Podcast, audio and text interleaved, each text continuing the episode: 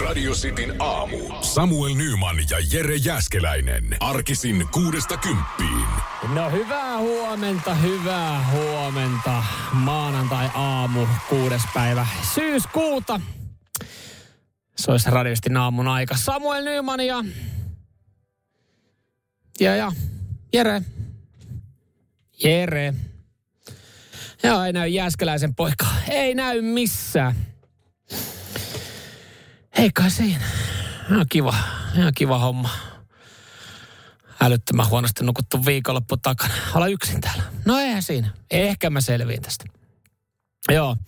Kyllä on semmoinen homma, että Jere Jääskäinen, hän on tänään out of the game. No niin, rauhoitutaan saman tien. Rauhoitutaan pikkasen, en tiedä. Saa sitten nähdä, että onko huomenna mestoilla, mutta pyristellään nyt tähän päivään sitten, hei. Sitin aamu. WhatsAppiin laittelette viestejä 0447255854.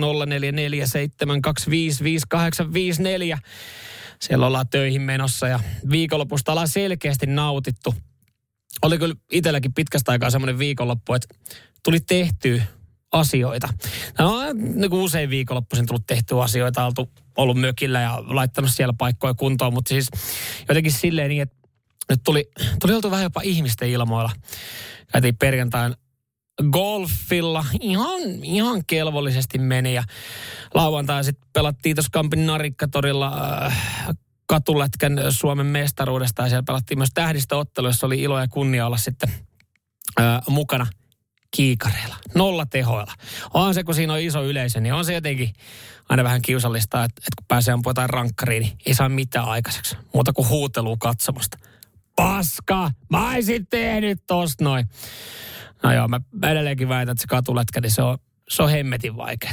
Voi väittää, että niinku lentokoneen laskeutuminenkin olisi varmaan helpompaa kuin saada katupallo, katulätkässä pallo kohomaan. Mutta joo, ei siitä ehkä se enempää.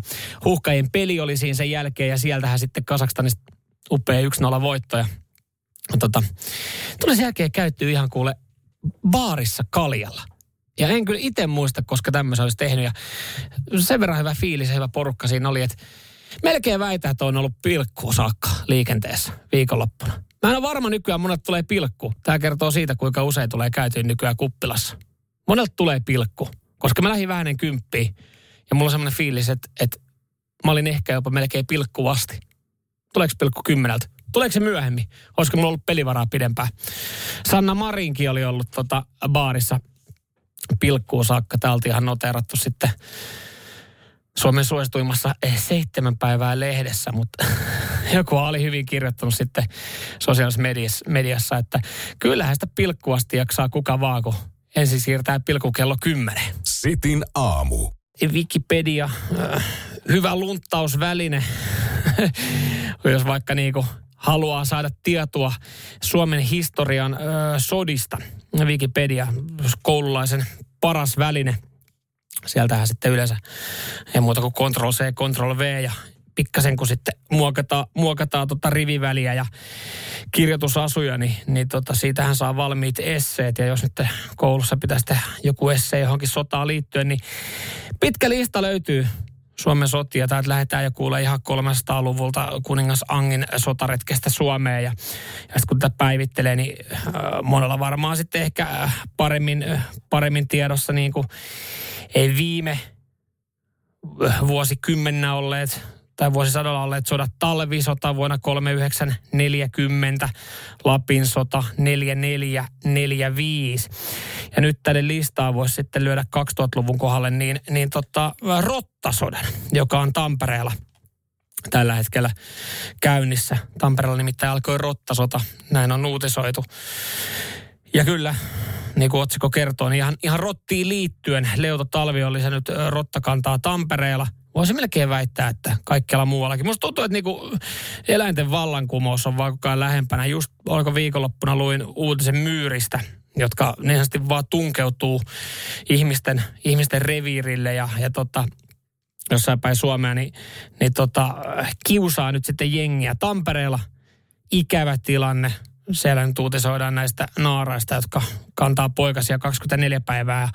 Jopa 15 poikasta ja, ja tota, naara sitten voi synnyttää jopa sata rotan poikasta. Ja Leuto Talvi ja, ja tota, sitten ihmisten piittaamattomuus on sitten aiheuttanut se, että, että Tampereella otetaan kovat neuvot käyttöön. Nyt pitäisi vähän niin kuin tarkemmin katsoa, että, että miten tota, esimerkiksi jätteitä lajitellaan ja miten niitä lintuja siellä puistossa ruokitaan ja voiko sitten jotain ruokia kaataa viemäriin, koska nämä on kaikki kaikki sitten rottien laari. En tiedä sitten missä vaiheessa Pekka Haavisto ottaa kantaa tähän, tähän keissiin. Totta kai hänellä vähän kiirettä noiden Afganistan juttujen kanssa, mutta tota, Pekka Haavistolta varmaan jotain, jotain painavaa sanaa kaivattaisiin tähän, tähän helvetinmoiseen ongelmaan, joka Tampereella nyt sitten kansalaisia riivaa. Ja toivottavasti tämä saadaan pidetty nyt sitten Tampereen sisällä, että tämä, tämä rottasota ei leviä.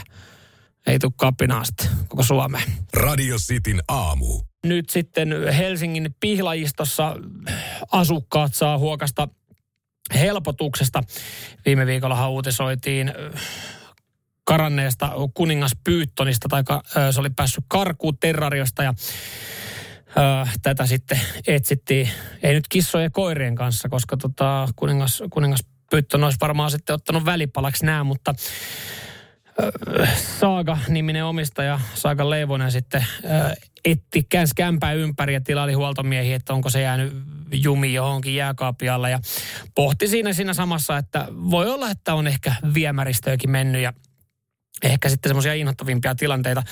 Itsellä edelleenkin niin paha jotenkin käärmefobia ja kammo johtuen siitä, että naapurilla on ollut tuommoinen samantyylinen käärme ja he ulkoilutti sitä pihalla ja joskus vahingossa osunut jalalla siihen niin kuin jotain leikkinyt ja se vähän sitten säpsähti, niin säpsähti itsekin. Niin siitä jäänyt kammoja.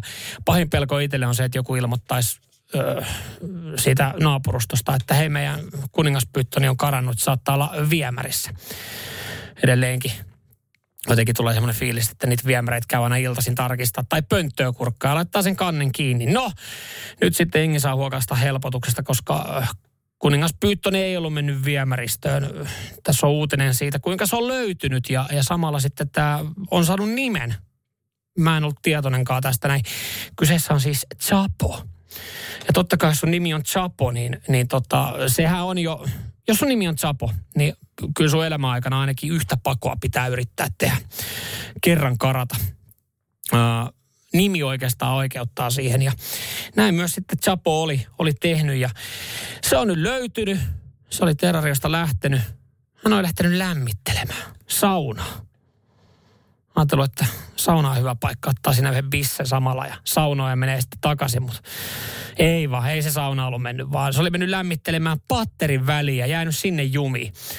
Ja patteri oli pitänyt repiä sitten pois paikaltaan ja sieltä oli sitten löytynyt kuulemma ihan hyvässä kunnossa.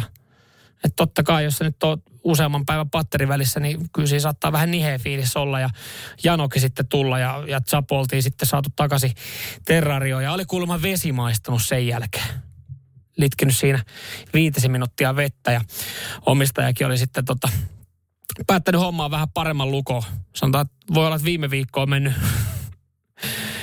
aika lailla käärmeen etsimiseen, että siinä on jäänyt niin, kuin niin työnteko vähän vähemmälle, kun siinä on ehkä ollut pieni ressi, että missähän se on ja tätä etsinyt, niin nyt sitten tästä opittu ja, ja tota, Chapo on taas terrariossa ja vähän paremman lupo, lukon takana, mutta edelleenkin käärmeen nimi on Chapo, niin eiköhän se jotain pakoa vielä elämänsä aikana yritä. Radio Cityn aamu. Tuossa kerroin ennen Amorfista tästä äh, kuningas Pyyttonista Chaposta, joka, joka viime viikolla isosti komeili otsikoissa, kun Helsingin pihlaistossa oli karannut ja sitä sitten oltiin etsitty asunnon omistajan tai kärmeomistaja ja huoltomiesten voimin käyty ihan kurkkailemaan jääkaapin takaa ja mietitty, että missä se on. Ja se olisi siis löytynyt patterin välistä. Tuosta tuli myös hyvä huomio radiosti WhatsApp-numero 0447255854. On kyllä ollut varmaan huoltomiehellä, tai huoltomiestä on varmaan kuumottanut, kun on irrottanut siinä patteria. Voin kuvitella.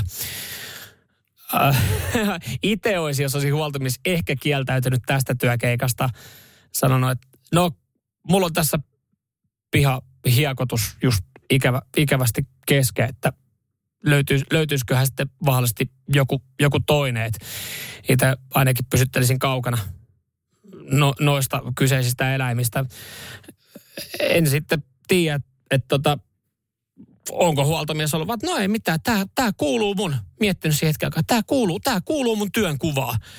Että mä tässä, mä käyn availee jengille ovia, kun, kun ihmiset on jättänyt avaimet kotiin ja, ja tuossa kun ekat valittelee sitten talvella liukkaista keleistä, niin mä käyn hiekottaa tämän pihan ja, ja teen lumitöitä. Ja jos jollain on käärme, käärme jäänyt patterin väliin, niin mä käyn, mä käyn avottaa sen patterin veke ja pelastetaan se käärme.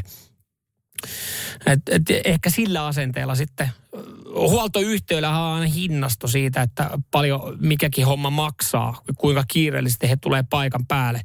Meillä oli itse asiassa vesiputki tuossa jokunen viikko, kuukausi sitten taloyhtiössä menossa, niin tämä oli poksahtamassa, niin, niin sieltä ilmoitettiin suoraan, että hei se on sunnuntai-ilta puoli kymmenen, alle tonnin me ei liikahdeta mihinkään.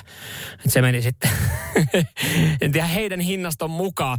Niin miten, mitenhän tämmöisessä, jos, jos avain on jäänyt kotiin, niin eikö se maksaa arkipäivissä joku parikymppiä, että se joku tulee huolto, huoltotyyppi tulee avaa se oven ja viikonloppuisin se on sitten huomattavasti kalliimpaa. Niin olisi ihan mielenkiintoinen, että löytyykö sieltä tämmöinen kohta, että eläinten pelastusoperaatio. Sitten on eri hintaisia eläimiä totta kai, että minkälaisia pelastusoperaatioita tehdään.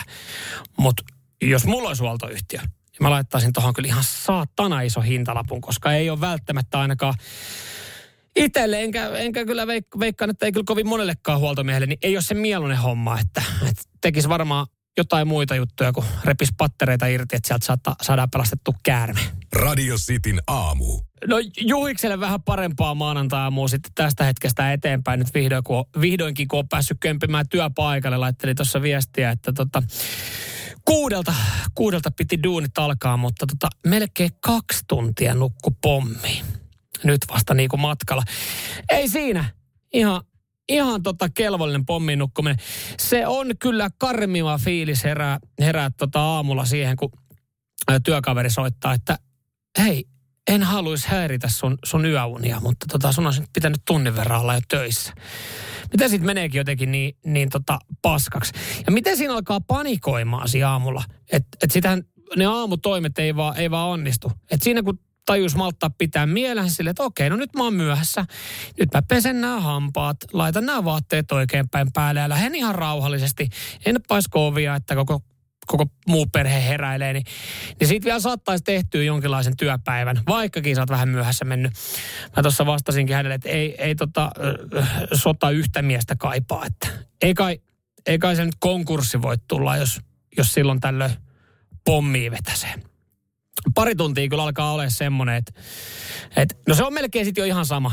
Vart, vartinkin oot myöhässä, niin siitä saattaa tulla pahi, pahoja katseita, niin, niin vetää sitten ihan rauhallisesti se aamu, kun nukkuu pommi ja ottaa sen kaksi tuntia siinä. Totta kai joku duunikaveri joutuu ehkä vähän enemmän tekemään, mutta sanoo, että hei, mä oon, mä oon tosi pahoillaan, että tota, mä jäin yhden pystyyn, mutta ei kai se, ei kai se nyt maailmanloppu ole, että, että tsemppiä nyt sinne niin ja, ja niin nollataan nyt toi, juuri toi, toi, tota, pommiin nukkuminen.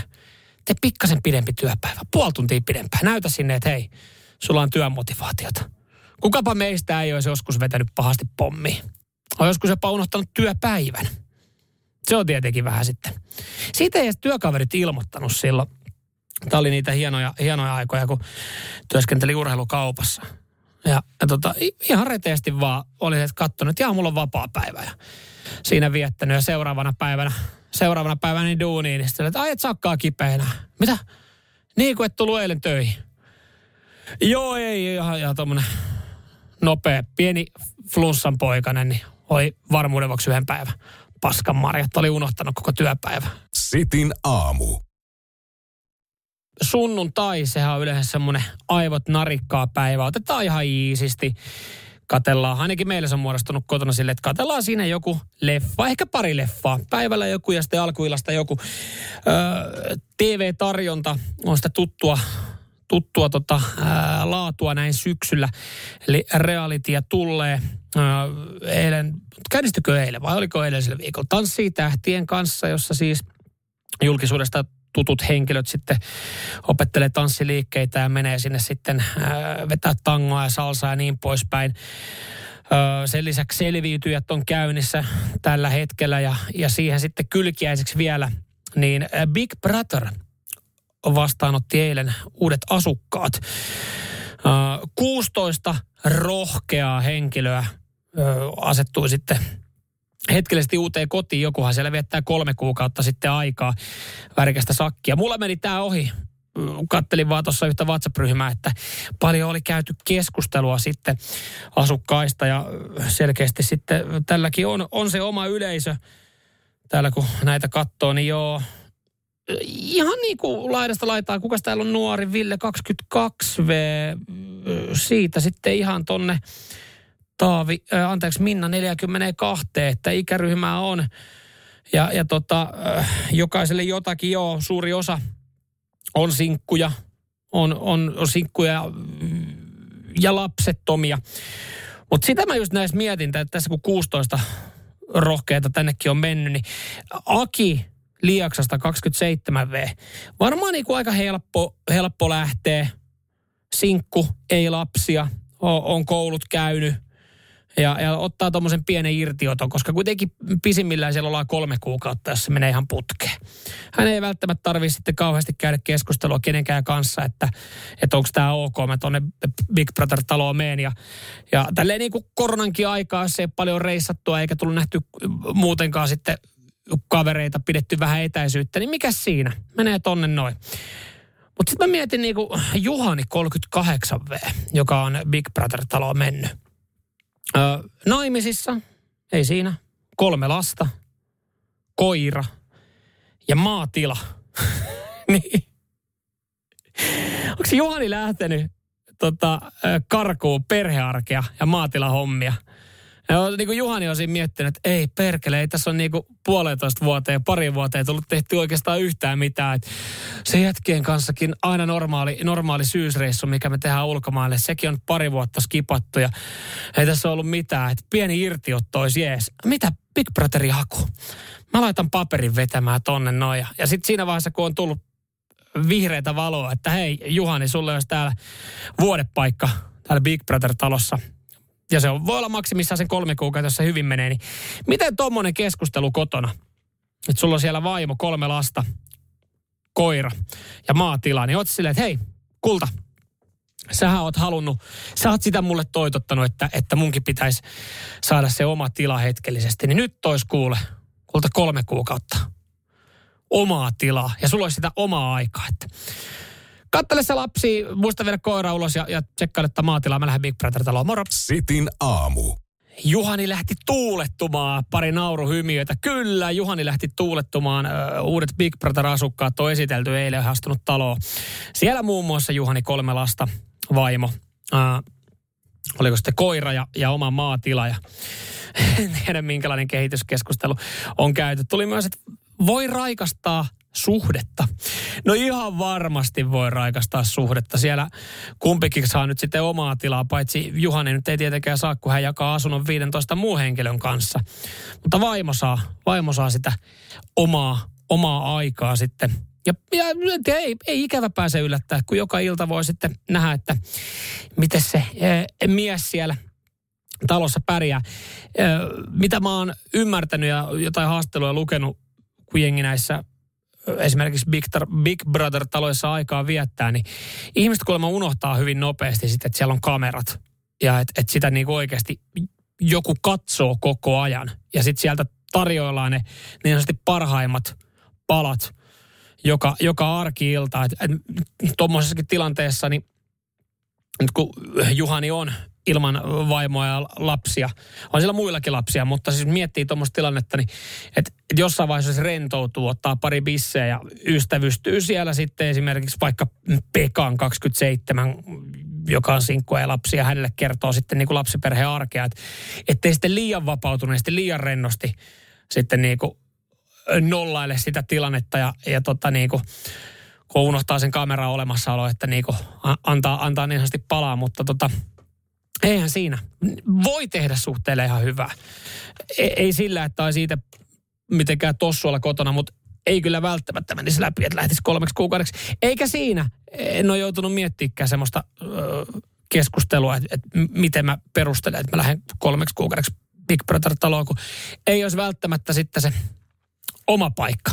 Tykkään kyllä tutustua uusiin ihmisiin, tykkään jutella, jauhaa ja niin poispäin, mutta et, en mä tiedä, on siellä, kun siellä on ihan joka nurkassa ne, ne tota, kamerat ja kaikki mitä sanoo, niin, niin tota, menee kaikkien tietoisuuteen. Ei sillä, että niinku välttämättä möläyttelisi mitään, mutta jotenkin tuntuisi tuntuu huonolta ajatukselta, niin ei kiitos, mutta tsemppiä kaikille, jotka siellä talossa aikaa viettää. Sitin aamu. Tuossa puhuttiin jo tosi TV-tarjonnasta, mitä, mitä viikonloppuna tuli sitten oikein urakalta useammaltakin eri kanavalta.